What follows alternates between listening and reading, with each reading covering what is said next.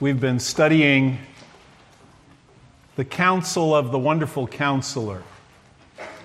Instances when God Himself has given counsel to individuals with problems. Today we come to the Apostle Paul and how the Lord Jesus Himself counseled Paul in a time of weakness. Do you have weaknesses? Do you know that God has just as sovereignly given you your weaknesses as He has sovereignly given you your strengths? And learning to make good use of our weaknesses is a key to spiritual power. Paul discovered it, he learned it the hard way. And so we learn it the hard way too because Scripture is a light on our path. The Bible is the guide to explain to us what in the world is going on in our lives. You ever wonder what was going on in your life? Say, Lord, what are you doing? What's going on here? Why am I so weak in this particular area or at this particular time? I believe the sovereign Lord desires to glorify Himself through our weaknesses. Learning to make the most of our weaknesses is what we want to study today. Let's bow in prayer. Father, we ask that your Holy Spirit would be our teacher and show us the true meaning of this word that you have recorded and preserved for us that we might be edified today. We pray this in Jesus' name. Amen. Our family used to play a lot of games and we traveled on the road together as I was growing up as a child. And one of the games that we would play, not just looking at license plates from different states or doing the alphabet on road signs or things like that, was figuring out what was going on in the lives of people in the cars around us we would analyze them with the obvious evidence from their stickers, their license plates, and things like that. And as I was traveling down to visit my sister in the hospital and my mother in law in the hospital in Florida this last week, I spent a lot of time on the highway and I, I tried to figure out the people that were traveling with me, especially if their driving was a little dangerous, you know Just trying to figure out what is going on with that person. Why do they keep wandering around the road and so forth? And, and one of the puzzles of life is to try to figure out what's going on in other people around us, in our family especially, but even at church. And the fact was that the Corinthians thought they had figured out Paul. But in this particular passage, he says, You know what? You may think you understand me, but there's some things you don't know. You know, that's why God has not called us to be each other's judges. Don't judge one another before the time, Paul says, because things are going to come to light in God's judgment.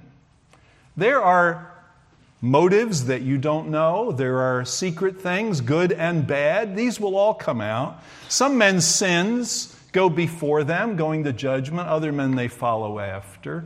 We don't know as much as we might think we know about each other. That's why we should not sit in judgment of one another. They thought they understood the Apostle Paul, but there was a lot they didn't know. And in chapter 11, the end of the chapter 11, he tells about one of the most humiliating experiences he ever had. In uh, chapter 11 and uh, verse 30, I believe it is, he tells about when he was let down. Verse 33, 2 Corinthians 11 33, I was let down. You ever been let down? Lots of people and things can let you down. He was let down in a basket through a window in the wall.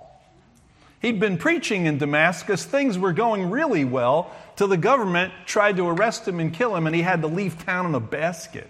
He was a basket case, according to verse 33. Pretty embarrassing way to leave town.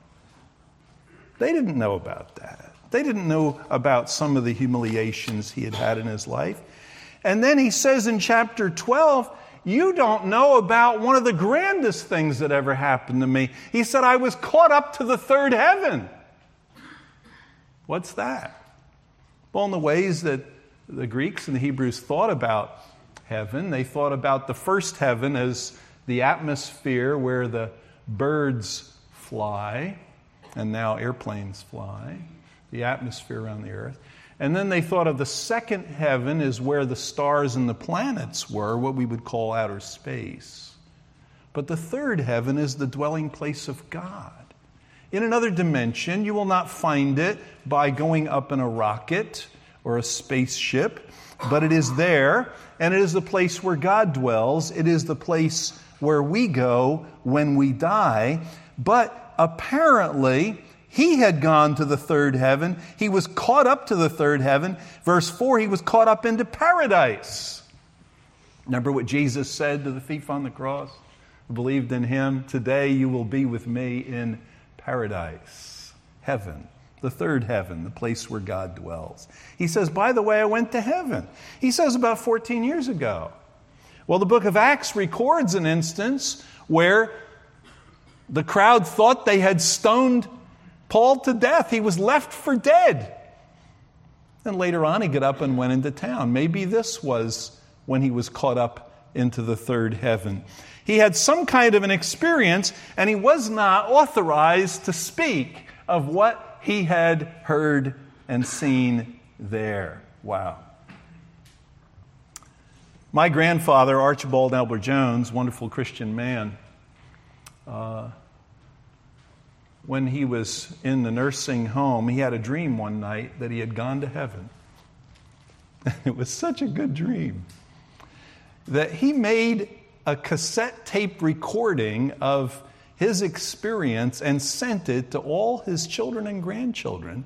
And from that time on, all he wanted to do was die and go to heaven.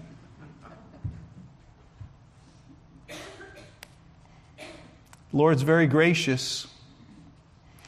You know, sometimes people come to me and they say, Pastor, I don't know whether you're going to believe this or not. Did anybody ever tell you that?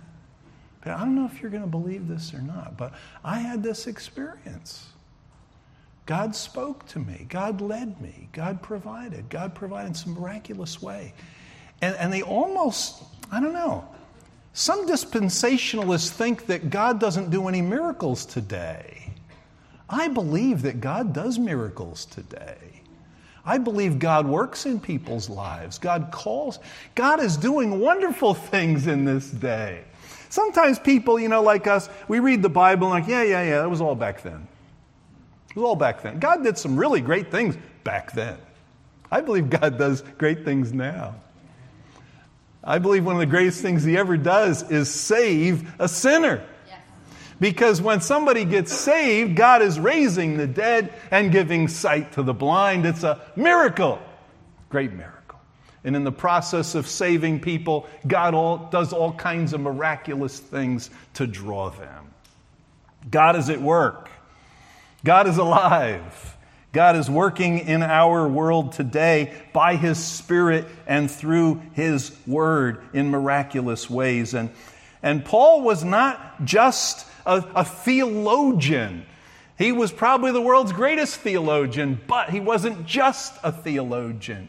He was a man who had encountered God by God's grace and wonderful experiences. And he says, You don't know about that. You see, the Corinthians had formed some opinions about Paul because Paul had a thorn in the flesh.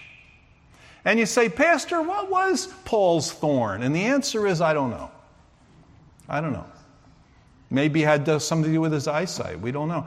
When he first got saved, you remember there were scales on his eyes and he was blinded and then he could see.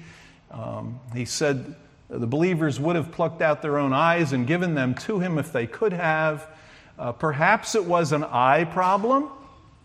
If you take the word thorn and study it in the scriptures, though, it is used in the Old Testament of people who oppose God's work. John MacArthur believes it was a guy in his church. Apparently, John MacArthur has had some guys in, in his church, you know. I don't know. Uh, you say, Well, I know what my thorn is. I don't know what your thorn is. But everybody has thorns in their lives. You know why there are thorns in the world? Genesis tells us a story. You go back to chapter 3 when in Genesis when Adam and Eve sinned, that's when God brought those thorns and thistles into the world. Amen. And there's been thorns ever since. And sometimes God, as he did in the book of Hosea, builds a hedge of thorns around us to protect us. We try to go in a certain direction and it hurts, and so we back off. But it was God's way of protecting us and keeping us from something. And yet, the ultimate thorn was the thorn, the crown of thorns that our Savior wore uh, for us. Part of his suffering was having the crown of thorns mockingly placed upon his head as the blood streamed down his face. He wore the thorns for us. I don't know what your thorn is. I believe the Bible has left it vague so that you could fill in that blank. You say, Well, I know what my thorn is. He lives in my house. she lives in my house. Or, you know, whatever it is. I don't know. Maybe it's a physical problem. Maybe it's an emotional problem that other people cannot see, but you struggle with it. I don't know what it is, but as a believer, God not only allows thorns in our lives. He designs the thorns that we have, those areas of pain and weakness in us, are sovereignly designed by God. And Paul tells us, he says, I prayed three times. And I don't think it was like, help me, help me, help me. I think he prayed like Jesus did three times. You remember in the Garden of Gethsemane? Jesus three times went and fell on his face and sweat drops of blood. He prayed that the cup might pass from him. But God said no. The Father said no to Jesus. No, the cup is not going to pass. You're going to drink it. You're going to drink it. The cup of judgment for our sins. And Jesus drank the cup. Has God ever said no to you? Maybe you prayed about something. You said, Lord, take this problem away from me this family problem, this emotional problem, this physical problem, this uh, money problem, or whatever it is. Lord, take this away from me. I, I, it's ruining my life. I'm, I'm totally focused on this. It's, it's causing pain and, and humiliation to me. And God says, No, you're going to keep the thorn. Why does God sometimes answer our prayers with a no, even though we had a really good prayers. Maybe we had three really good prayers. Why does He allow handicaps in our lives? Paul tells us, look at verse 7 lest I should be exalted above measure by the abundance of the revelation, a thorn in the flesh was given to me, a messenger of Satan to buffet me. That's to slap him around. Lest I be exalted above measure, lest I be exalted above measure. You see that phrase in verses 7 and 8?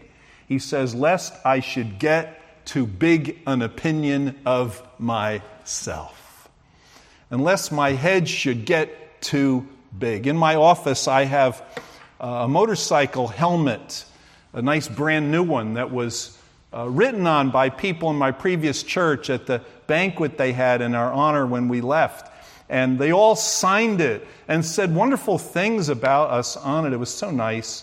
And, uh, and I have that helmet in my office. I still haven't been able to get it on. And, uh, you know, they said such nice things about me. Maybe someday my head will shrink so I can wear that one. Uh, but, you know, when God uses you, one of the real dangers of being used by God is that you get a big head, you get a big opinion of yourself. Especially, you know, being an interim pastor, when people come up to you and say, Oh, Pastor, you know, that was a wonderful message.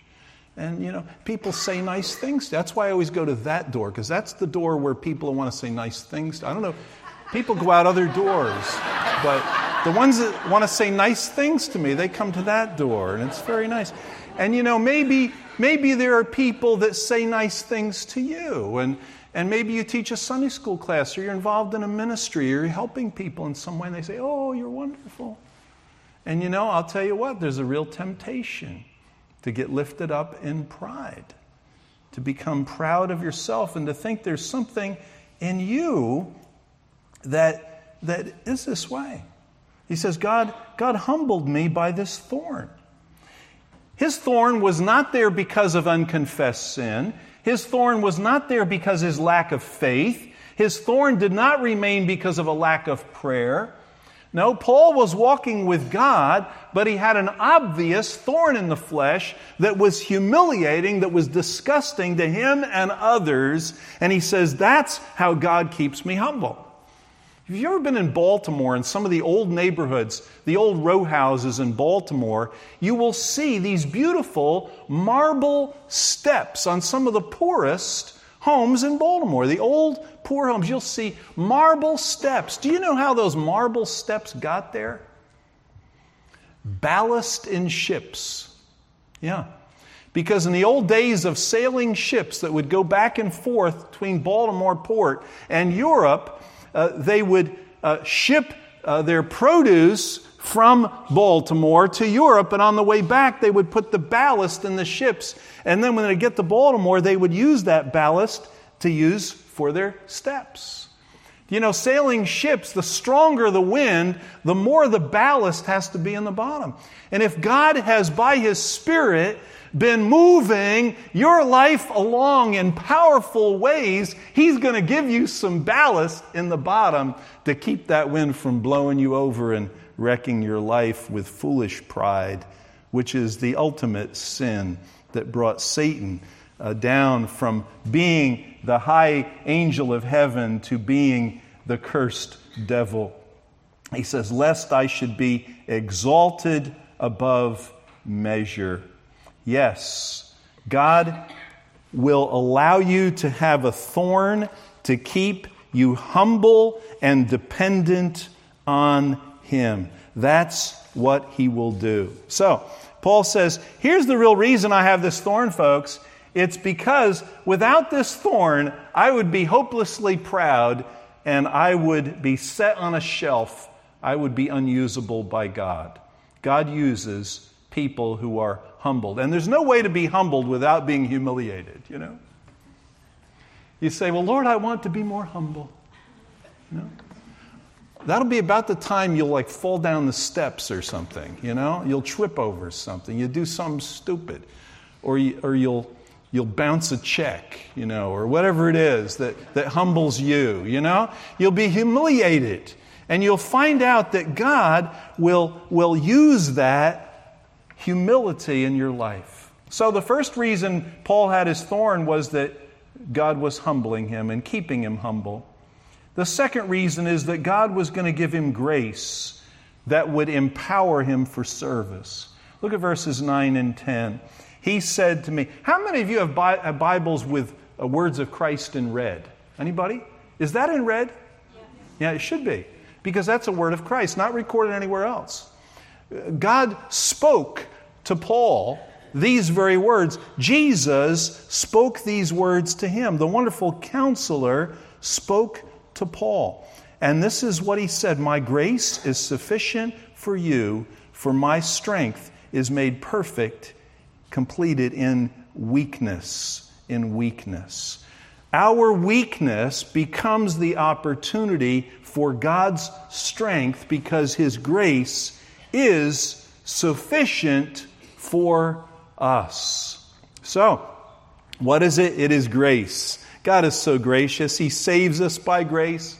He empowers us to serve Him by His grace. What is grace? Grace is God's free, undeserved favor. Some people go through life with a daisy. He loves me, he loves me not. You know. God's grace is He loves me, He loves me, He loves me, He loves me. He loves me. It's not about me, it's about Him being the great lover. He loves me, not because of anything good in me. All I have is needs, and all He has is grace. It's a message of grace, it's a message of sufficient grace. We are not sufficient for these things, but He is sufficient for everything He wants to do in us and through us. His material provision is sufficient. He will supply all our need according to His riches in glory. He is the one who will give us grace for enduring the suffering that He allows into our lives. And His grace is effective in strengthening our lives. That's what we need is his strength. So what God sovereignly does is he gives us a thorn and with that thorn he gives sufficient grace to endure that thorn and to continue to serve him and even turn that thorn into a pulpit for the gospel to use that opportunity for him. I can think of no better illustration than Joni Eareckson. Tada. I remember back in college in the late 60s, yeah. Over Christmas break, uh, there was going to be a student convention, and the girl in the wheelchair was going to speak. That's all I knew. It was like, yeah, the girl in the wheelchair. And I wasn't able to go. Uh, but the students that went, they came back raving about this girl in the wheelchair. She had come from a fairly wealthy family, had been involved in riding horses and competition and all kinds of things. And then she had taken a dive into the Chesa- waters of the Chesapeake Bay and had broken her neck and had become a quadriplegic. Many people prayed for her that she would be healed. She uh, came from a born again Christian family, her parents were believers. And many people prayed for her to become healed, but she was not healed. And then a young seminary student from Westminster Seminary uh, began counseling her and guiding her into the fact that God had allowed this thorn in her life and that through her weakness, she could have a ministry uh, like nobody else could have. And you know, she continues to have a ministry. If you ever heard her on the radio or read her books or seen her movie or any of those things, she still, as a quadriplegic, has an incredible platform for ministry. I was handing out tracts along with some of my boys at the Baltimore Washington International Airport many years ago uh, when I was pastoring in Maryland. And uh, sure enough, here came uh, J- uh, Joni Eareckson uh, with her wheelchair being pushed by her husband. And uh, we were giving out tracts, and I had the wonderful opportunity of meeting her and speaking with her and her husband. What a, what a testimony she is. And her, her, her, her she teaches the Bible, but it has such a power behind it because out of her incredible weakness, God is speaking. And you might think, I can't serve God. Uh, I don't have a lot of strengths. You know, I'm not a public speaker. Uh, well, Moses, he said he wasn't a public speaker either, but God revealed some wonderful truths through a man who couldn't talk. You ever think about that? Yeah, interesting. We've been studying Peter. What a mess he was, here, there, and everywhere, coming up with all kinds of weird ideas and everything else, and yet used of God in powerful ways. You see, sometimes we think I could serve God if I had some strengths. But what actually God wants to do is take our weaknesses, He wants to give us grace, and then He wants to use our weaknesses as a platform for ministry. And that is what authentic ministry truly is it is ministering out of our weaknesses. It's sharing our own dumb failures and our own shortcomings, our own catastrophes. And then you know what? Our hearers relate to that, don't they? Yeah, because we all have those shortcomings and weaknesses and failures and handicaps. But out of that, and then we connect up with people on that human weakness level, and we point them not to ourselves because we are weak and helpless, we point them to Jesus. Amen? You know, I learned a long time ago I'm not the solution to anybody's problems. I've got my own, thanks. And there are plenty. I bring my own problems to the Lord, and I bring my family's problems to the Lord, and there's lots of problems. And I, I constantly have the burden of myself and my own f- sins and failures and, and, and bring these things to the Lord. But I'll tell you what, I have a Lord to whom I can go, and He helps me, and He answers my prayers, and, and, and He works in my life, and He works in the lives of others, and I can point people to Him from my weakness. And that is the ministry that God has called us to. You know, they tell us that Paul was not an impressive guy to look at. You know, he wasn't much to look at. Uh, but he knew how to point people to the beauty and the power and the grace and the goodness of his God. You know, our world prizes strength. Think of the Olympics for a minute. Hmm. The physical strength of the athletes, the financial strength of companies, the political strength of office holders, the military strength of armies. But Paul puts a new twist on the notion of strength. He says, weakness can make a person strong. Most of us would have no problem with God using our natural areas of strength, such as speaking, organizing, managing, or selling. But suppose He chose to instead use us in those areas where we are weak weakness as a way of making us rely on God far more than our strengths do. What weakness in your life might God desire to use for His purposes? Let's bow in prayer. And Father, we ask that you would forgive us when we have failed to serve you because of our weaknesses. Father, we uh, hold up our weaknesses to you and we say, Lord, if you won't remove this weakness, if you keep this thorn in my life, would you use it for your glory? Could I somehow relate to other people with this thorn, with this weakness? Could you somehow bring your power into the lives of others through my weakness? Father, work in us. Forgive us when we have tried to conceal our weaknesses, when we have tried to avoid them or to somehow uh, prevent others from seeing our weakness. Help us, Lord, to be those honest, humble, authentic people who share our weakness and share your strength, your power, your ability. And Lord, one thing we can't ever do is save ourselves. I pray for any here today who have not been saved yet by the power of God. I pray that you would work in their hearts, that they would admit their inability to save themselves and trust in Jesus who died for us and rose again to save us. We pray these things in Jesus' name. Amen.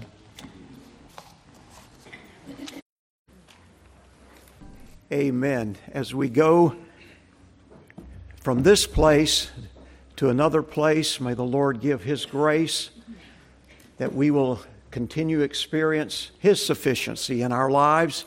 I'd like to encourage us to add to our prayer list this morning the family of Mike White. Mike is helping us in the sound audiovisual uh, booth this morning. Mike's dad went to be with the Lord uh, this past week. Let's pray for Mike and Stacy Gwen and Aaron and Andrew, that the Lord will meet their needs at this time as well. And Joey Best is going to come and lead us in prayer. May the Lord bless you and keep you. May He cause His face to shine upon you and give you His grace. My apologies for not being Ray Martin this morning. Let us pray. Heavenly Father God, we thank you for this this beautiful, wonderful day that you've given us to gather together as believers and sing your words and, and uh, sing your praises and hear your words, Lord. Lord, we pray that you will allow us to take these words that have been spoken to us today through our preacher and, uh, and learn from those things and, and be humbled and find ways to, to uh, turn our weaknesses into strengths on behalf of you, God.